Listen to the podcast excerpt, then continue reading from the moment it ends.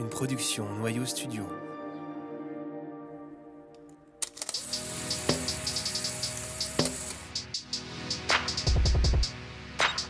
Vous écoutez Vision, un podcast sur la photographie contemporaine.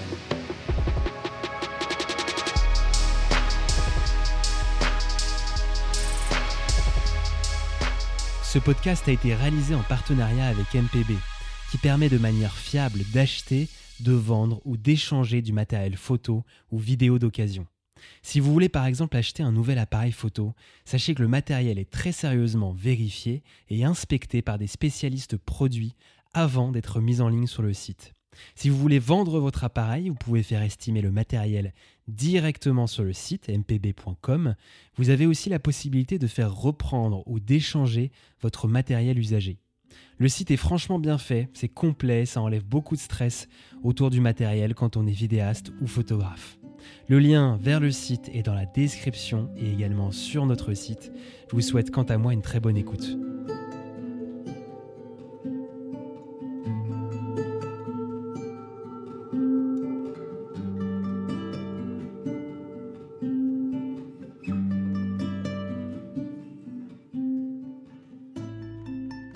C'est une image qui a deux plans.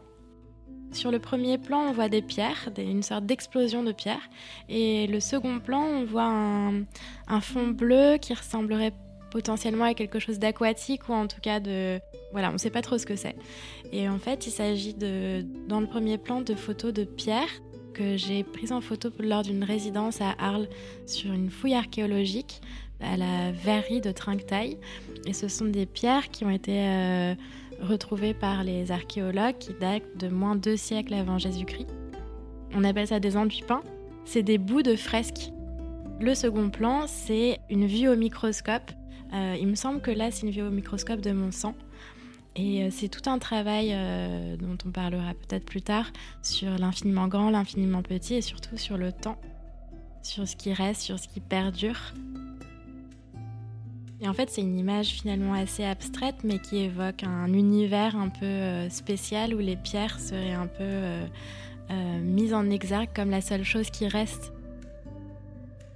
Quand je suis arrivée sur ce chantier archéologique, je me suis demandé, mais c'est fou, toutes ces pierres qui datent de moins de siècles avant Jésus-Christ, est-ce que les pierres meurent? Est-ce qu'il y a un moment où ça s'effrite? Et cette série, elle s'appelle Retour à la poussière justement sur la question du temps et des choses qui s'effacent et qui se reconstruisent et qui se transforment aussi.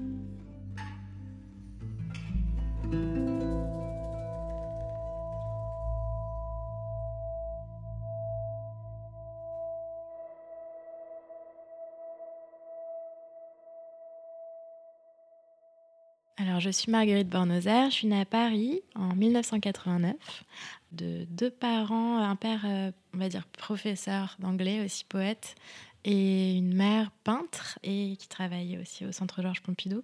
Donc j'ai quand même baigné dès l'enfance dans l'art. On m'a beaucoup emmené au musée.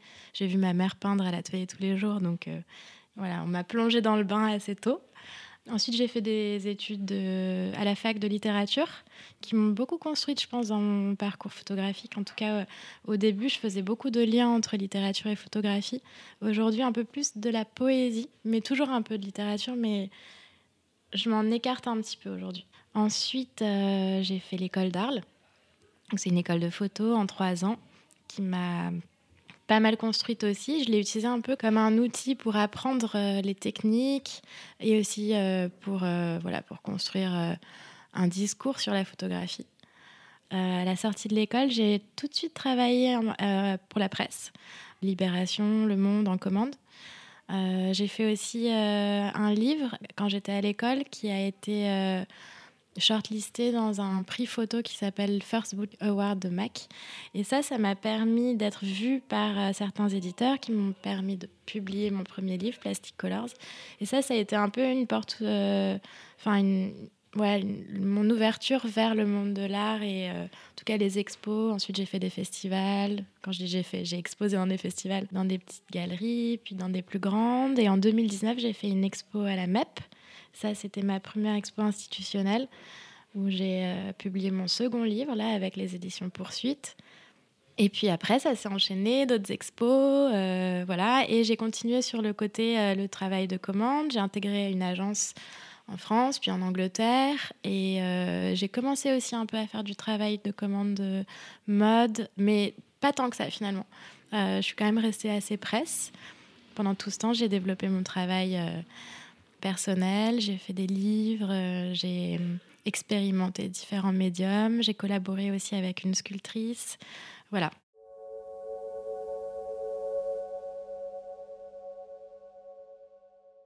Je pense que j'ai trouvé mon regard. J'étais à l'école d'art et je, et je suis entrée dans la photographie euh, avec un prisme très documentaire. J'aimais beaucoup la photographie documentaire, aussi la photographie de rue, le street art, etc. Toute ma première année de l'école, j'ai fait des photos dans un foyer malien à Montreuil qui s'appelle le foyer Bara, un foyer d'hommes. Et c'était pendant la guerre, en plus au Mali des photos d'hommes assis dans le foyer où euh, je les interviewais, j'écrivais beaucoup de choses euh, que j'entendais, etc. Donc c'était vraiment un travail très documentaire. Et j'ai présenté ce travail euh, photographique à, l'école et ils m'ont dit mais on ne te retrouve pas là-dedans, c'est, enfin il manque quelque chose. Et c'est vrai qu'en regardant les images, j'étais en train de reproduire quelque chose que je trouvais intéressant dans la photographie, mais qui n'était pas moi. Et je, me suis replongée dans les négatifs et j'ai commencé à regarder toutes les photos que j'avais pas sélectionnées, qui étaient les à côté, donc les coins de table, les morceaux de tissu que je prenais euh, dans ce foyer, euh, les, cheveux d'une femme, la lumière, etc. Et je me suis dit, mais en fait, c'est peut-être ça, moi. C'est là où je contrôle pas. C'est là où je m'exprime pleinement et où je porte un regard amusé, étonné, intéressé sur le monde. Et j'ai montré ces images qui, pour moi, en fait, n'avaient pas grand intérêt parce que ça parle du quotidien. Il n'y a pas de sujet, en fait. Et maintenant, j'ai compris que mon travail, c'était ça. Mais euh, le sujet en lui-même, c'est la couleur, c'est l'émerveillement sur des matières, c'est euh, le quotidien, c'est les petits gestes, c'est euh, c'est le bruissement d'une feuille dans un arbre, c'est le, sentiment euh, de la lumière sur l'eau. Euh, c'est en fait des petites choses poétiques qui font que... Enfin, je pense qu'en fait, je, je photographie de la manière dont je regarde les choses. Et ce jour-là, ça a été vraiment une révélation quand j'ai regardé les négatifs et je me suis dit ah mais si il y a tout le reste.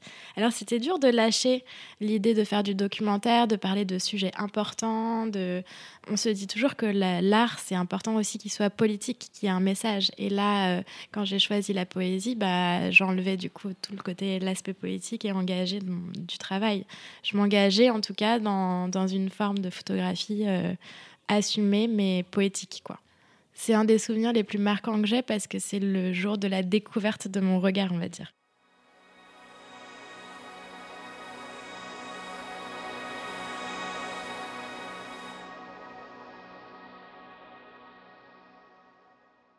Les influences, elles évoluent tout le temps. Chaque jour, euh, je crois, on voit une nouvelle expo notre, enfin, au début, on va dire que c'était effectivement assez documentaire. Puis j'ai découvert la photographie couleur. Alors là, ça a été euh, l'explosion, quoi. Stephen Shore, Eggleston, les grands classiques, mais euh, Alex Webb, euh, enfin voilà, tous les photographes coloristes euh, documentaires. Et puis, j'ai commencé à me lasser de la photographie parce que j'ai commencé à en voir beaucoup, à aller voir beaucoup d'expositions. Et on en parlait tout à l'heure, j'ai une mère peintre et c'est vrai qu'en fait, ce qui m'a le plus inspiré dès le début, finalement, c'est la peinture. C'est tous les arts, en fait, la sculpture le cinéma, le, dessin. Mais en tout cas, la peinture qui m'attire, c'est une peinture sensible. Par exemple, euh, en ce moment, euh, je suis très, très, très euh, intéressée par l'art brut.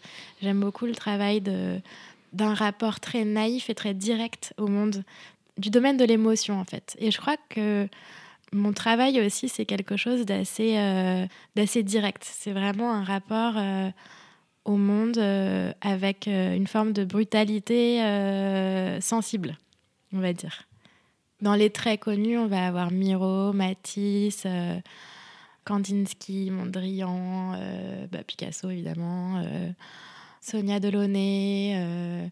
et puis j'adore euh, les peintres pré-raphaélites. Euh, j'aime beaucoup. Dans ma série One Black is Burn, tout le travail sur le, les ombres, en fait, c'est aussi un travail influencé par la peinture et le clair-obscur.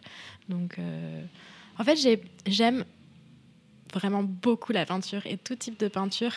Bon, évidemment, il y a des, peintres que j'apprécie moins, mais, mais je dirais dès qu'il y a un travail sur le, quotidien, par exemple Matisse, il va vraiment prendre en photo Euh, prendre en photo. Voilà, le lapsus, c'est intéressant. Il va vraiment euh, peindre euh, sa chambre avec une belle lumière. Et ça, c'est ce qui me parle, parce que c'est un peu ce que je fais en photographie. Mais j'aime beaucoup aussi l'abstraction, en fait. Franchement, a... c'est difficile de, de, répondre à une question de, des influences, parce que on change tous les jours. Mais j'aime en ce moment beaucoup la, la peinture naïve.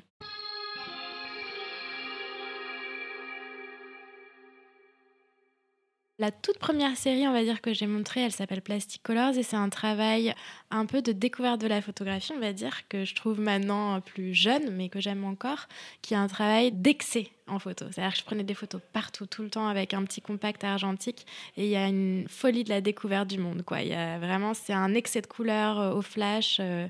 on va dire que l'esthétique, elle est assez proche euh, des photographes au flash, type Martin Parr, ce genre de choses. Et il y a des combinaisons de photos qui, dans tous les sens. Donc il y a vraiment déjà dans ce travail-là une envie de composition entre deux images, de diptyque, de faire des liens de couleurs, de formes, de cadrage, etc. Et j'étais déjà dans un rapport très euh, proche aux choses, mais euh, avec une esthétique plus dynamique, on va dire qu'aujourd'hui, plus plate aussi, parce qu'il y avait moins de dimensions. On était vraiment dans, des photos assez, euh, on va dire, plates à cause du flash. Et donc ce travail-là, c'est un travail un peu sur tout ce qui est superficiel et synthétique dans notre société, tout ce qui est du domaine de l'apparat, du simulacre, on va dire. Et euh, la série suivante, là, j'ai commencé à faire des liens avec la littérature. Donc, c'est une série qui s'appelle 8 et qui a un travail sur euh, François Sagan que j'ai réalisé en résidence à Deauville. Toujours un peu dans cette esthétique-là euh, de Plastic Colors au flash. Mais là, on est vraiment sur une enquête visuelle. Donc, à l'inverse de Plastic Colors, où là, on était dans un prendre des photos partout tout le temps, les récolter et en faire une série après. Là, je suis partie d'un sujet donc plus documentaire, on va dire, en le déconstruisant parce qu'on n'est pas du tout dans, une forme de photographie documentaire dans le sens du document, mais plutôt dans une forme d'enquête où je me sers du coup de cette, on va dire, de histoire aussi pour créer un monde, un univers particulier. Ensuite, euh, j'ai eu d'autres séries qui sont venues plus tard, euh, qui sont par exemple Le bruit des cactus ou euh, Moisson rouge ou enfin toutes ces séries-là, il y a toujours un lien avec la littérature et la poésie, peut-être comme point de départ ou comme point final. Et euh, il y a une quête aussi de lumière, d'esthétique, de couleur. Au fur et à mesure des années, en fait, je pense que j'ai un peu euh, affiné mon œil et j'ai essayé de me focaliser de plus en plus sur les choses qui m'intéressaient en, en, allant de plus en plus près des choses ou loin selon le cadrage. Mais euh, voilà, donc il y a une recherche euh, toujours euh, de plus en plus vers la poésie et ce qu'on disait tout à l'heure, du coup, sur l'idée d'assumer enfin, de se dire que on peut photographier le quotidien et en faire quelque chose de d'artistique sans que le sujet soit profondément fort ou documentaire.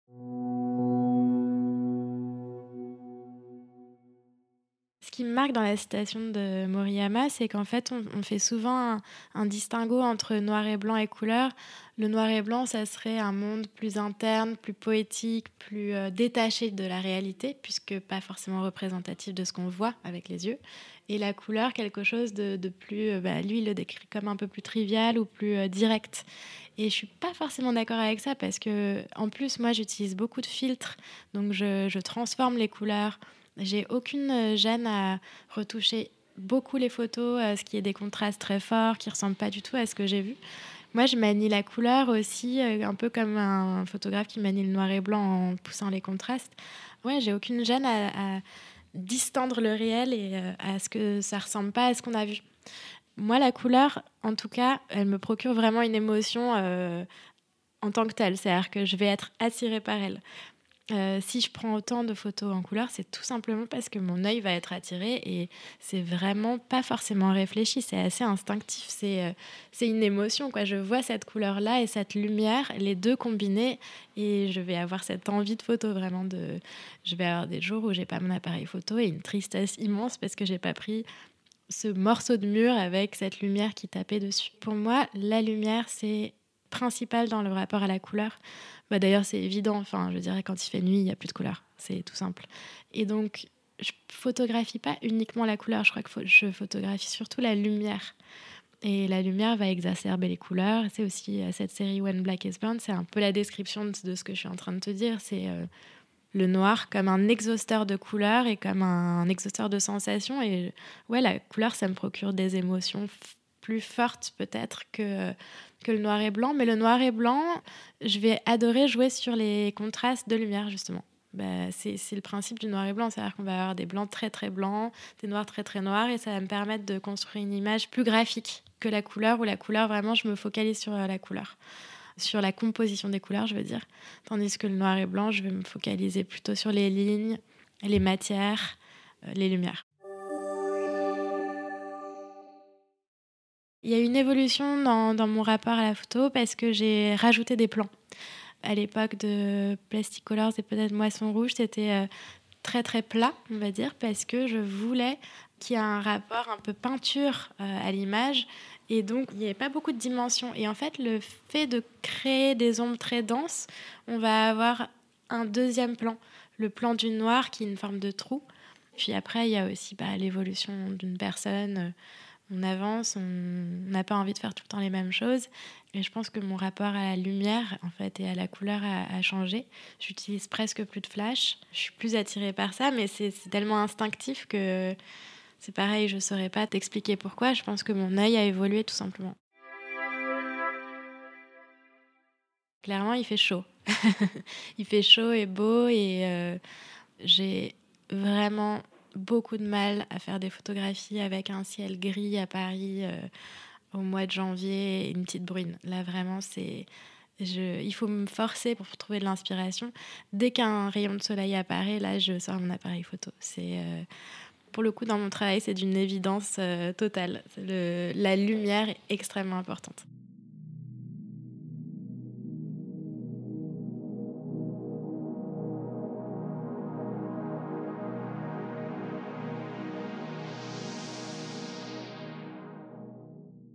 La série photo, ça me permet de raconter des histoires. Ça me permet d'associer des images les unes aux autres et de créer du sens. Euh, j'ai souvent dit euh, quand je parlais de mon travail que chaque image est un mot et assembler les, les unes aux autres, ça crée une phrase.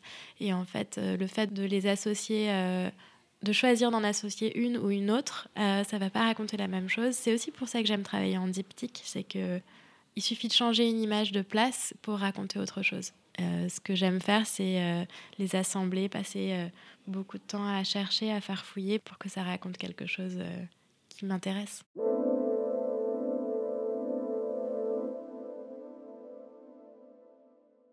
J'ai deux façons différentes de travailler. Soit aller dans mes archives, fouiller et créer des histoires avec ce que j'ai, qui n'ont rien à voir les unes avec les autres. Ces images, souvent, elles ont été prises dans des endroits différents, mais peu importe l'endroit où elles ont été prises, ce qui est intéressant, c'est l'association de ces images-là ensemble. Et après, il y a une autre façon de travailler qui est... Euh, par exemple, quand je suis en résidence et que j'arrive avec un projet euh, défini, spécifique euh, sur la ville, je, dis, ça au pif, hein, n'importe comment, ou là, par exemple, la série que je vais montrer cet été à Arles, c'était sur un chantier archéologique. Et là, je pars d'une base pour ensuite créer une série. Donc ça dépend. En fait, c'est vraiment c'est variable. Moi, j'aime bien travailler des deux manières. J'aime être libre de pouvoir faire des images partout tout le temps et de pouvoir les utiliser et raconter quelque chose. Et j'aime autant faire des recherches en amont. Là, par exemple, je travaille sur un projet depuis quelques années que je montrerai pas tout de suite parce que c'est un travail très avec beaucoup de recherches derrière en fait et où je, je dois lire me me renseigner. Je, je travaille avec des personnes euh, qui sont spécialistes de ce sujet-là. Et ça, nécessite beaucoup plus de temps. C'est beaucoup moins instinctif. J'aime bien les deux façons de travailler. Mais j'ai pas qu'une seule manière de travailler en tout cas. C'est pas toujours pris sur le vif. Et quand c'est pris sur le vif, parfois ça a l'air d'être pris sur le vif. Et en fait, euh, j'ai fait 40 euh, 000 photos derrière et c'est mis en scène dans mon atelier. Donc ça laisse à croire que c'est simple et rapide et parfois ça ne l'est pas. C'est la magie de l'argentique. C'est pour ça que j'aime travailler l'argentique. C'est que, en fait, j'aime bien les découvrir plus tard. Et parfois, j'ai des surprises. Bon, négatives aussi. Parfois, je, me, suis déçue. Et parfois, je suis très, très, très heureuse de découvrir des choses auxquelles je ne m'attendais pas. Et le fait de les découvrir plus tard, ça laisse ce temps du suspense. Et ça laisse aussi ce temps d'oublier la photo qu'on a prise et de la redécouvrir et d'envisager aussi les photos loupées ou les photos qu'on n'aurait pas forcément gardées. ce que je te racontais tout à l'heure sur la découverte de la manière dont je regardais les choses, c'est parce que j'ai travaillé à l'argentique. Je pense qu'au numérique, j'aurais simplement supprimé les fichiers tout de suite sur mon appareil photo. Ou, voilà, donc c'est l'argentique, ça permet de garder aussi une trace papier, de pouvoir y retourner, de pouvoir. Euh, moi, j'aime bien faire fouiller dans mes. Moi, je, re-regarde beaucoup les photos que j'ai prises, même il y a, il y a longtemps, euh, sur les négatifs, pour euh, parfois essayer de retrouver une photo qui potentiellement aujourd'hui me plairait, alors qu'elle ne me plaisait pas il y a, il y a cinq ans. C'est souvent les photos auxquelles je m'attends pas qui m'intéressent le plus finalement. Enfin, c'est ce que je te disais, des coins de table, des, des morceaux de feuilles de plantes au début, on se dit pas que ça va nous transcender, quoi. Et puis, euh, en fait, euh, je sais pas, il va y avoir quelque chose qui va me toucher, qui ça peut être d'ordre esthétique ou même de l'ordre de l'émotion. Et parfois, c'est vrai que c'est difficile en tant que photographe de se détacher aussi de l'instant qu'on a vécu, parce que celui-là. Euh, le, spectateur ou la personne qui va découvrir le travail, il va pas le connaître, mais ça fait aussi partie du travail, ça, de réussir à, à se détacher du moment qu'on a vécu et de, de, le regarder euh, avec distance. Et le temps de l'argentique, ça permet ça aussi, je trouve.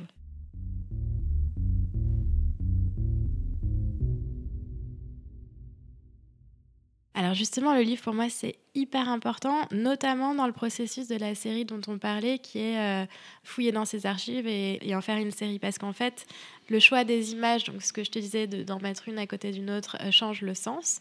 Et en plus de ça, moi ça me permet d'enfin terminer une série. Parce qu'en fait, ce processus-là de prendre des photos tout le temps, ben, il peut ne jamais s'arrêter. Et euh, il n'y a jamais de point final. Du coup, ce que j'aime avec le livre, c'est clôturer une série déjà, c'est que l'objet, j'aime aussi l'objet et qu'il ait une forme finie, enfin qu'il y ait quelque chose de, concret. Parce que le travail photographique, parfois, on, a fini la journée, on a l'impression de ne pas avoir avancé plus que ça. Le livre, il y a vraiment une finitude. On peut le prendre euh, dans son sac, le montrer aux gens. Donc il y a aussi une forme de partage. Et c'est très démocratique, plus qu'une exposition, parce que ça peut aller chez les gens, c'est pas forcément cher. Donc moi j'aime énormément cet objet, en plus les possibilités sont multiples. Et donc c'est en fait beaucoup plus difficile que ce qu'on croit à faire. Donc, première auto-édition, donc c'est Plastic Colors, et c'était vraiment aussi, ça m'a permis de trouver euh, une forme à cette série, et euh, ça m'a aussi permis de, de marquer un point final à cette série. Par exemple, pour cette série, ce qui m'a plu, c'était faire les associations et j'ai découvert que ça m'intéressait, du coup, ce, rapport, de, on va dire, formel entre les images, euh, créer des lignes, des formes, des couleurs, et aussi de raconter une histoire avec un sens, un sens général, et ça m'a permis de comprendre aussi qu'il y avait une unité dans mon travail. Ce livre-là, j'ai mis beaucoup de temps à le faire. J'ai passé des heures en fait à associer les images les unes aux autres, à penser l'objet. Il faut penser autant la reliure que le papier, que la couverture. Est-ce qu'on met une photo sur la couverture, de la typo, quel typo, etc. Donc c'est vraiment c'est un voilà c'est un travail euh, de conception de livre. Et j'ai aimé le faire moi-même parce que j'ai cherché mon mon style et je connaissais pas grand chose en fait euh, au livre, j'avais pas les codes que peuvent avoir les graphistes, etc. Donc c'était intéressant pour me confronter à, mes envies euh, en termes d'édition. Et après, bon, bah, j'ai aussi travaillé avec des éditeurs, j'ai refait euh, aussi une auto-édition plus tard. Après, j'ai fait du coup une autre auto-édition le 8. Enfin voilà, il y avait plein de choix un peu bizarres. Par exemple, j'avais découpé un un morceau de papier euh, rouge velours qui pourrait faire penser au, sol du casino, qui était en lien avec la série que j'avais pris en photo, parce que c'était tout un travail sur François Sagan qui gagnait au 8, le 8 août à 8h du matin, en jouant à la roulette le 8 au casino. Voilà, donc à chaque fois, dans chaque livre, il y a, euh, voilà, il y a des liens évidents ou plus ou moins formels, etc., euh, à la série. Mais moi, j'aime énormément travailler aussi maintenant avec des éditeurs parce que c'est vrai qu'en tant que photographe, on est aussi assez souvent seul et ils t'apportent un regard hyper frais, hyper neuf et leur vision aussi de ton travail qui parfois est super intéressante et euh, qui fait évoluer. Là, le travail que je fais en ce moment avec euh, les éditions simples, qui est une maison d'édition toute nouvelle créée par Johanna Stark.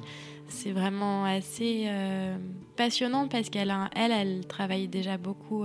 Enfin, avant de monter cette maison d'édition, elle travaillait déjà avec beaucoup d'éditeurs et de photographes, et elle a voilà, elle a son style, sa vision du livre photo, mais qui est complètement ouvert à chaque photographe.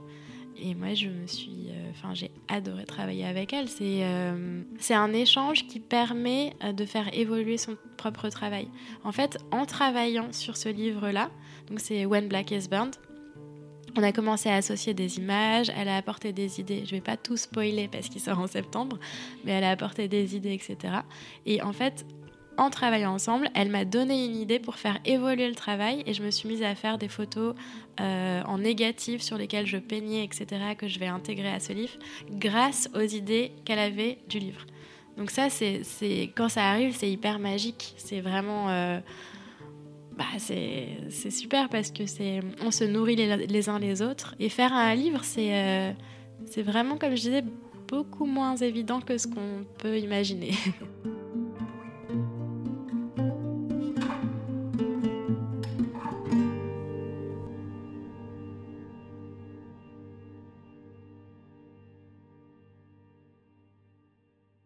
c'est ma préoccupation du moment et c'est ce qui me passionne, c'est sortir la photographie du cadre et de la Marie-Louise.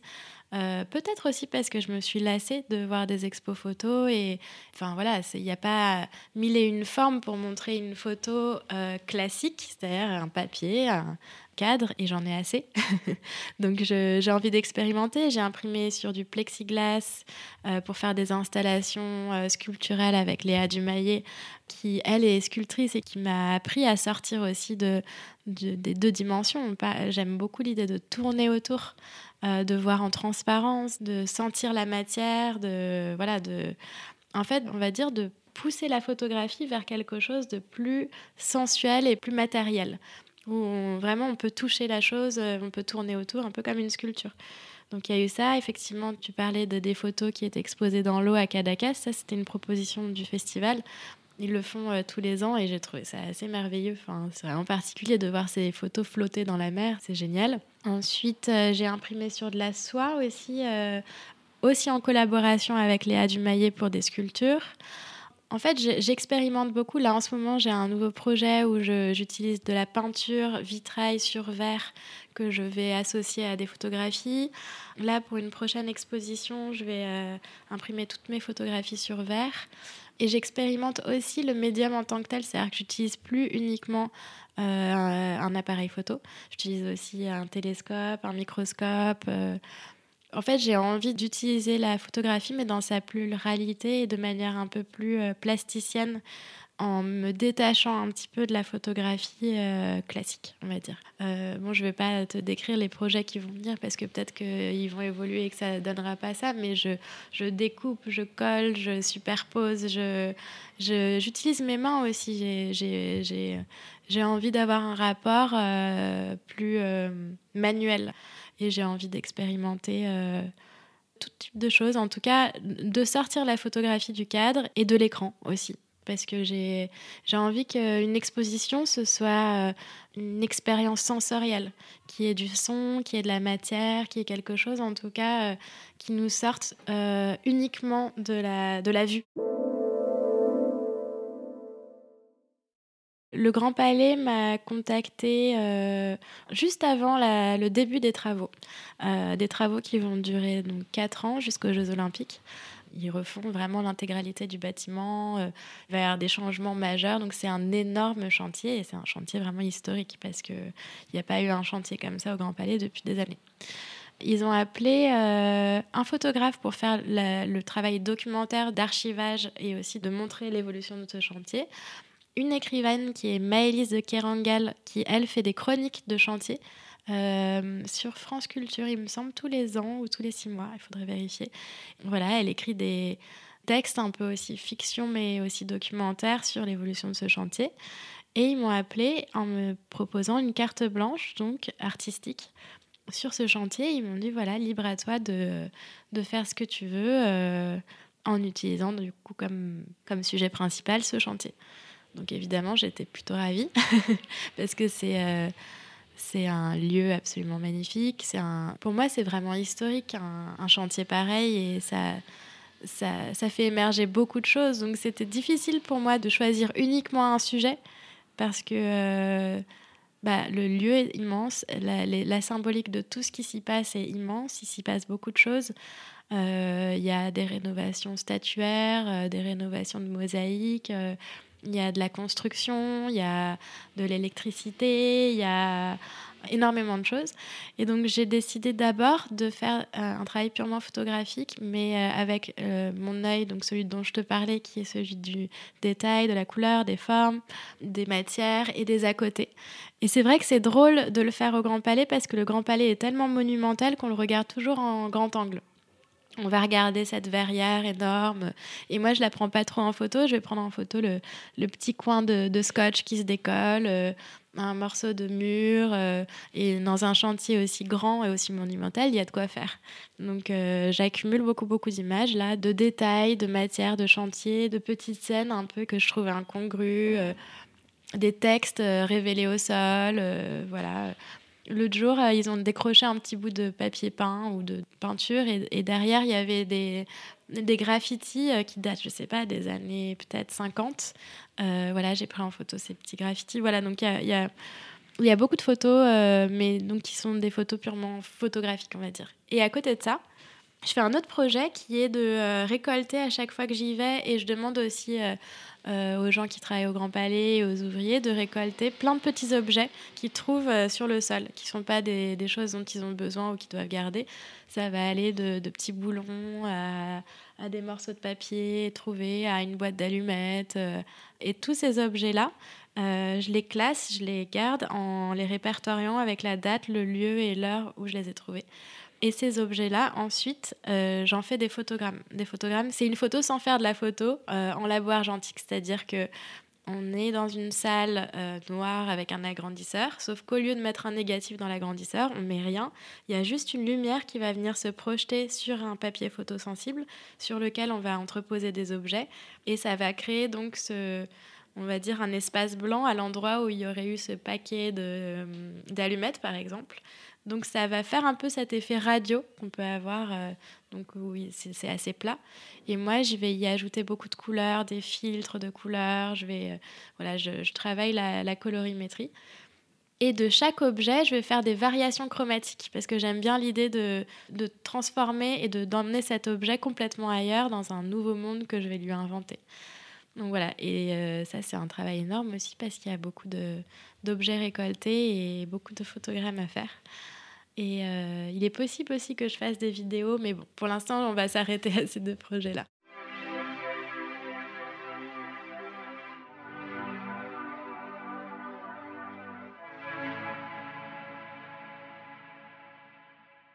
Comme beaucoup d'artistes, il me semble, hein, le, la résidence, elle permet un point de départ et un espace euh, de temps et de travail nécessaire à la création.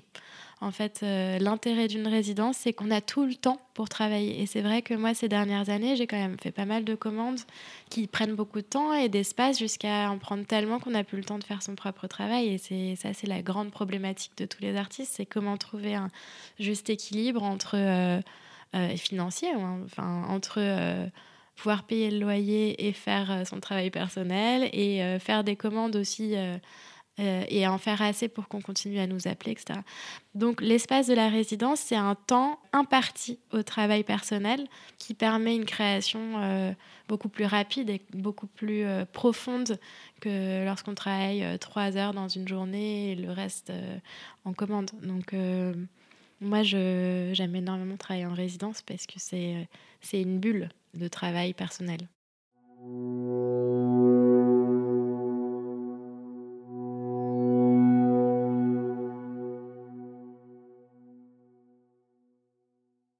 C'est une bonne question parce qu'effectivement, la commande, euh, il y a des moments où on arrive un peu à saturation. Mais euh, je crois qu'en fait, moi, ça me nourrit énormément. Et le travail de commande va nourrir mon travail personnel et va le faire évoluer. Et euh, l'un va pas sans l'autre. Et aussi, ce que j'aime dans le travail de commande, en tout cas dans la presse, c'est la rencontre de l'autre, c'est sortir de ma zone de confort dans le sens euh, zone de confort social. C'est-à-dire que je vais aller euh, un jour à la Fashion Week, le lendemain dans une usine, le surlendemain rencontrer un écrivain, le sur-surlendemain rencontrer un... Peu importe, tous les mondes en fait. je rencontre tous les mondes et il me semble que pour créer, il faut, euh, il faut faire face au monde et rencontrer des gens et découvrir et donc moi, je ne peux pas vivre sans les commandes parce que j'ai besoin de cette rencontre de, de l'inconnu. Et la presse, et, je crois que j'ai toujours aimé le journalisme, j'aime encore euh, beaucoup lire les journaux, donc j'ai cet attachement profond au journalisme et à la rencontre de l'autre et à la découverte. Je crois que je suis assez curieuse en fait. Et être artiste toute seule dans son atelier, ça me rendrait triste, il me semble. Euh, je pourrais pas. Évidemment, on collabore toujours en tant qu'artiste avec d'autres gens. Ben, comme on disait là, ça va être avec un commissaire d'expo, ça va être avec quelqu'un qui fait un livre. Mais le journalisme et rencontrer les autres, c'est encore autre chose. On sort du monde de l'art, on sort euh, de la photographie et on, va dans la vraie vie. et ça, je pense qu'un artiste, il doit se nourrir de ça, en fait.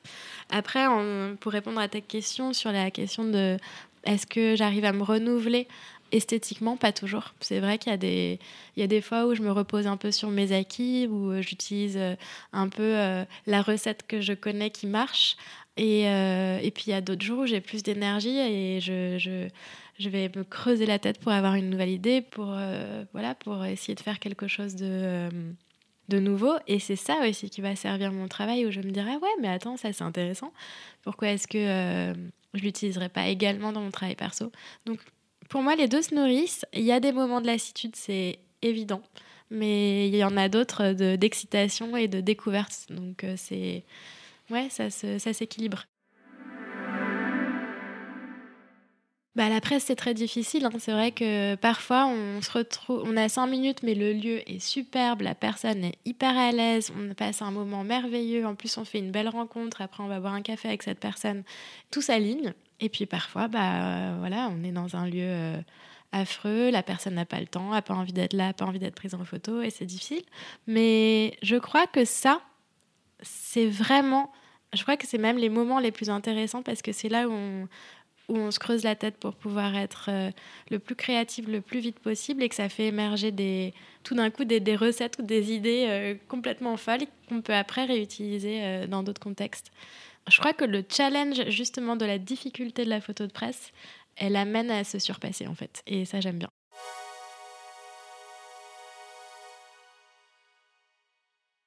je pense qu'il faut de la pluralité dans tout et euh, il me semble que tout le temps faire la même chose, c'est là où on s'ennuie, où on a envie d'arrêter. Donc euh, un jour être en train d'essayer différents médias, le lendemain faire un livre, ensuite faire une expo, ensuite faire une commande euh, où on a cinq minutes ou une autre commande où on a trois jours, faire une résidence, tout ça, ça apporte des mondes différents. Euh, j'ai fait aussi un peu d'enseignement, ça c'est assez génial parce que bah, on apprend des autres, on leur apprend aussi des choses mais on apprend des autres. En fait, il y a plein de il y a plein de façons de se nourrir et d'avoir des idées. Même de la médiation dans des musées, ça peut apporter aussi euh, de découvrir comment le spectateur appréhende une exposition. Aussi l'impact que peut avoir l'art euh, assez positif, parfois aussi euh, voir que ça, ça passe au-dessus de certaines personnes. Enfin, en fait, j'aime bien l'idée de toucher à tout, mais pas non plus en faisant n'importe quoi, n'importe où, dans un, dans, un, enfin, voilà, dans un cadre où je sais faire les choses quand même de plus en plus, je trouve que le discours, il est hyper important dans le travail, pas pour expliquer ce qu'on fait, mais surtout parce que c'est de la générosité. En fait, juste de donner une image et dire débrouille-toi, à toi de l'interpréter, c'est un manque de générosité et un manque d'ouverture à l'autre. Et euh, si on, il me semble que si on est artiste, c'est parce qu'on a envie de transmettre des choses, que ce soit un message ou une émotion ou peu importe.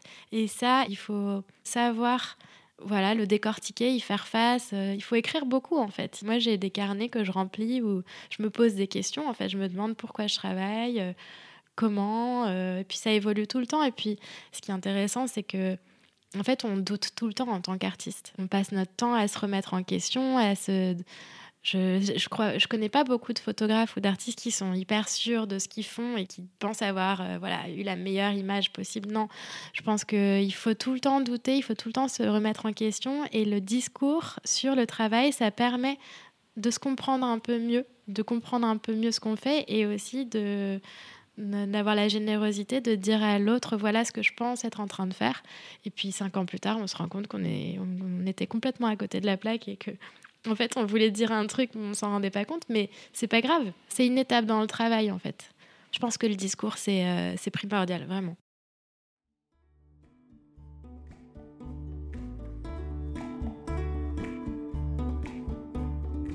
Back to Dust. C'est un travail que j'ai fait en résidence, donc comme on en parlait au début, en 2016, sur un chantier archéologique à Arles, dans le quartier de Trinquetail. En fait, c'est un chantier archéologique qui a été euh, découvert dans les années 80. Ils ont découvert une domus romaine qui a été recouvert ensuite après les fouilles, etc. et qui a été réouvert à l'époque où j'ai été appelée en résidence. Et là, à ce moment-là, ils ont fait une découverte d'une autre maison en dessous, une autre domus romaine qui datait là de moins deux siècles avant Jésus-Christ, avec euh, des enduits peints et des fresques incroyables, notamment une, la femme à la lyre, qui est vraiment un pan de mur entier euh, qui était presque intact, avec une peinture rouge qui s'appelle la, peinture cinabre, qui est une peinture qu'on retrouve principalement à Pompéi. Et c'est une découverte euh, magistrale. J'étais là ce jour-là, beaucoup de chance d'avoir vu ça. Et donc voilà, on m'a appelé en résidence sur, ce, sur ces fouilles-là et j'ai dû faire un projet en lien avec ce chantier.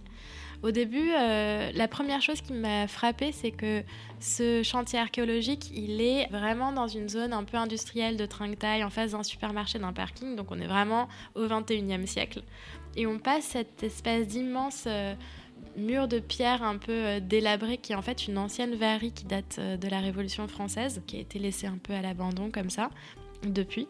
Il n'y a rien qui a été reconstruit par-dessus. Et ensuite, on arrive donc à cette première étape du chantier archéologique, on a la domus euh, romaine de deux siècles avant Jésus-Christ, puis de deux siècles après Jésus-Christ. Et je vois toutes ces pierres, tous ces fragments et la beauté de ces pierres, et je me dis, mais enfin, bêtement, c'est fou, on n'est rien du tout. Enfin, c'est bimillénaire tout ça. Et il y a un franchissement d'étapes, et tout ça, c'est que des pierres.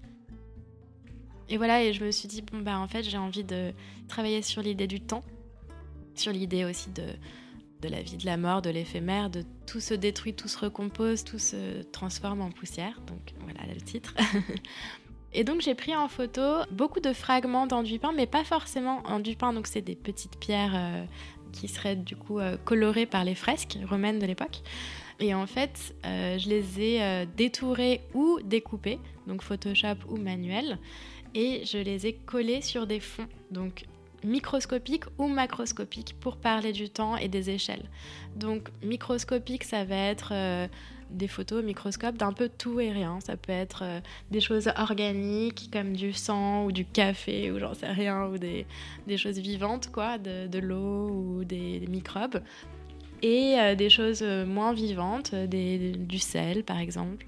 Et donc ça, crée des espèces d'univers, de mondes complètement irréel, fictionnel, mais où les pierres seraient des divinités et euh, seraient euh, magnifiées. Et donc après, les photos euh, au télescope, c'est plutôt des étoiles, donc voilà, ça fait très spatial. Donc c'est un lieu fantastique qui, j'espère, fait penser au temps et qui fait réfléchir aux, échelles et au, bah, au fait qu'on n'est pas grand-chose, mais qu'on est aussi, on sera toujours là sous forme de poussière, sous forme de plein de choses. Donc c'est un, voilà, un, travail sur le temps. Et le fait de composer décomposer et de découper les fragments, ça fait aussi écho au travail de l'archéologue qui passe son temps à. Bah là, euh, depuis la fin des fouilles, ils sont encore là en train de reconstituer les fresques et il reste encore beaucoup de temps avant qu'ils puissent être montrés au musée Arlantique. Euh, ils vont essayer de recomposer un peu la maison qu'ils ont trouvée à l'époque, euh, mais c'est un travail monumental. Et donc voilà, cette série-là, c'est aussi un, une ode à leur travail parce que je les ai vus travailler et j'ai été fascinée par la façon de travailler.